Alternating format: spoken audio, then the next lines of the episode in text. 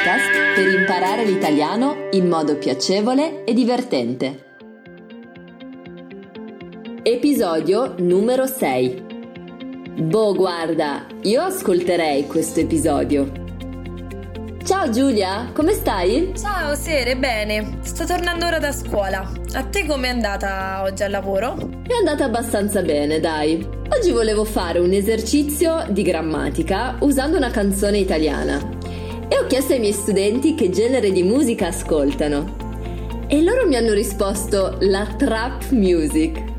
Boh! Giù, tu hai mai ascoltato qualcosa della trap music? Purtroppo sì, anche i miei studenti l'ascoltano. Boh, guarda, secondo me è terribile e non capisco perché i giovani di oggi ascoltano ormai solo questo tipo di musica. Boh, forse stiamo diventando vecchie. Comunque effettivamente mi sono informata e questa musica è un incrocio tra il rap e il hip hop, nato in America e che adesso spopola in Italia. Principalmente parla di droga, alcol, sesso e ricchezza. Beh, sì, questi sono i temi che ricorrono ad esempio nelle canzoni di Sfera e Basta, Dark Polo Gang, Gali, Capo Plaza e tanti altri. Boh, se volete potete provare ad ascoltarli, ma sinceramente c'è di meglio nel contesto musicale italiano. Sono d'accordo con te, Sere. Comunque, data la nostra perplessità sulla trap music, avete sentito che abbiamo usato più volte l'espressione boh. Infatti, questa parola viene usata nel parlato per indicare dubbio e perplessità. Cioè quando non riusciamo a credere a qualcosa che succede o a qualcosa che viene detto. Come proprio in questo caso io e Sere non riusciamo a capire perché la generazione di oggi possa amare la trap music.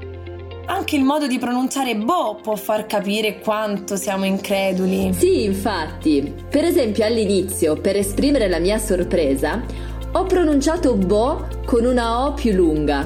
Boh in questo caso esprimo la mia perplessità, ma non ho neanche voglia di spiegare il perché o di aggiungere qualcosa in più e quindi allungo la durata di questa parola. Invece io, quando ho detto boh guarda, ho pronunciato la parola boh in modo più veloce e ho aggiunto una mia opinione riguardo alla mia incredulità su questo genere musicale. Esatto, ma secondo me quando usiamo boh guarda esprimiamo allo stesso tempo anche un'incertezza cioè non siamo molto convinti di quello che stiamo dicendo, no? Giusto.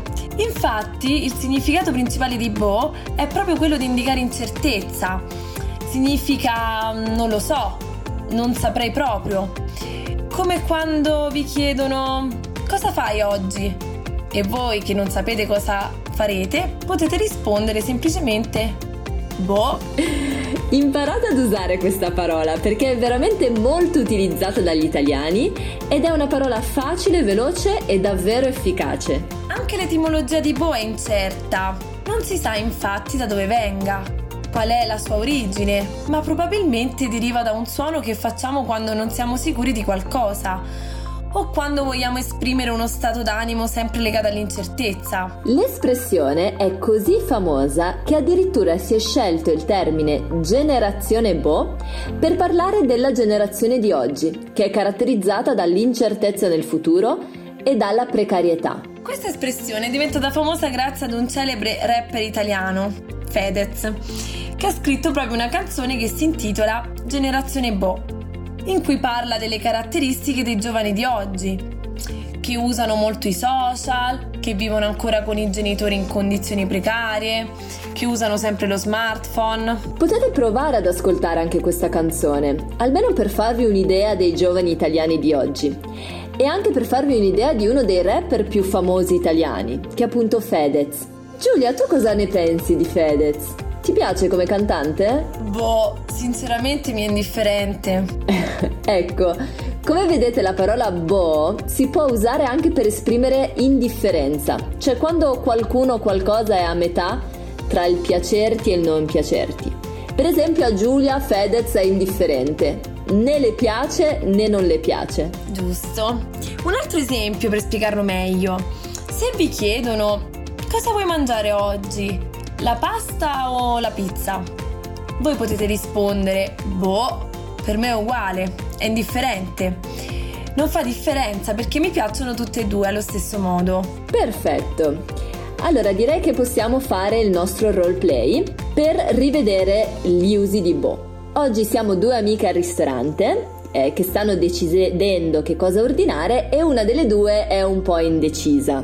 Allora, cosa possiamo prendere da bere? Acqua o vino? Boh, per me è uguale. Tu cosa prendi, un primo o un secondo? Boh, forse prendo un primo.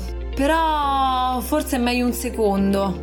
Tu cosa mi consigli? Boh, guarda, facciamo così. Prendiamo tutte e due un primo e una bottiglia d'acqua così non perdiamo troppo tempo. Sì, va bene, dai. Prendiamo un bel piatto di pasta. Scusi, cameriere? Noi siamo pronte per ordinare. Allora, in questo roleplay abbiamo usato Bo tre volte. Um, per esprimere per esempio indifferenza nel primo caso, quando ho chiesto a Giulia vuoi acqua o vino e Giulia risponde boh per me è indifferente, è uguale. Sì, esatto. Poi l'ho usato per esprimere incertezza, quando mi hai chiesto se prendevo un primo o un secondo e io ho risposto boh, forse prendo un primo perché non ero sicura della mia scelta. E l'ultima volta io l'ho usato per esprimere la mia opinione e concludere il discorso, dicendo boh guarda, prendiamo un primo. Bene, anche per oggi è tutto. Speriamo vi sia piaciuto questo episodio. Vi aspettiamo al prossimo. Venite a visitare le nostre pagine Instagram e Facebook dove potete chiedere anche le trascrizioni degli episodi. E ricordate, solo ascoltando gli altri impariamo a comunicare. Ciao! Ciao ciao! Questo podcast è stato scritto e realizzato da Serena Ferlisi e Giulia Marcelli. Alla regia il fonico e amico Gippa.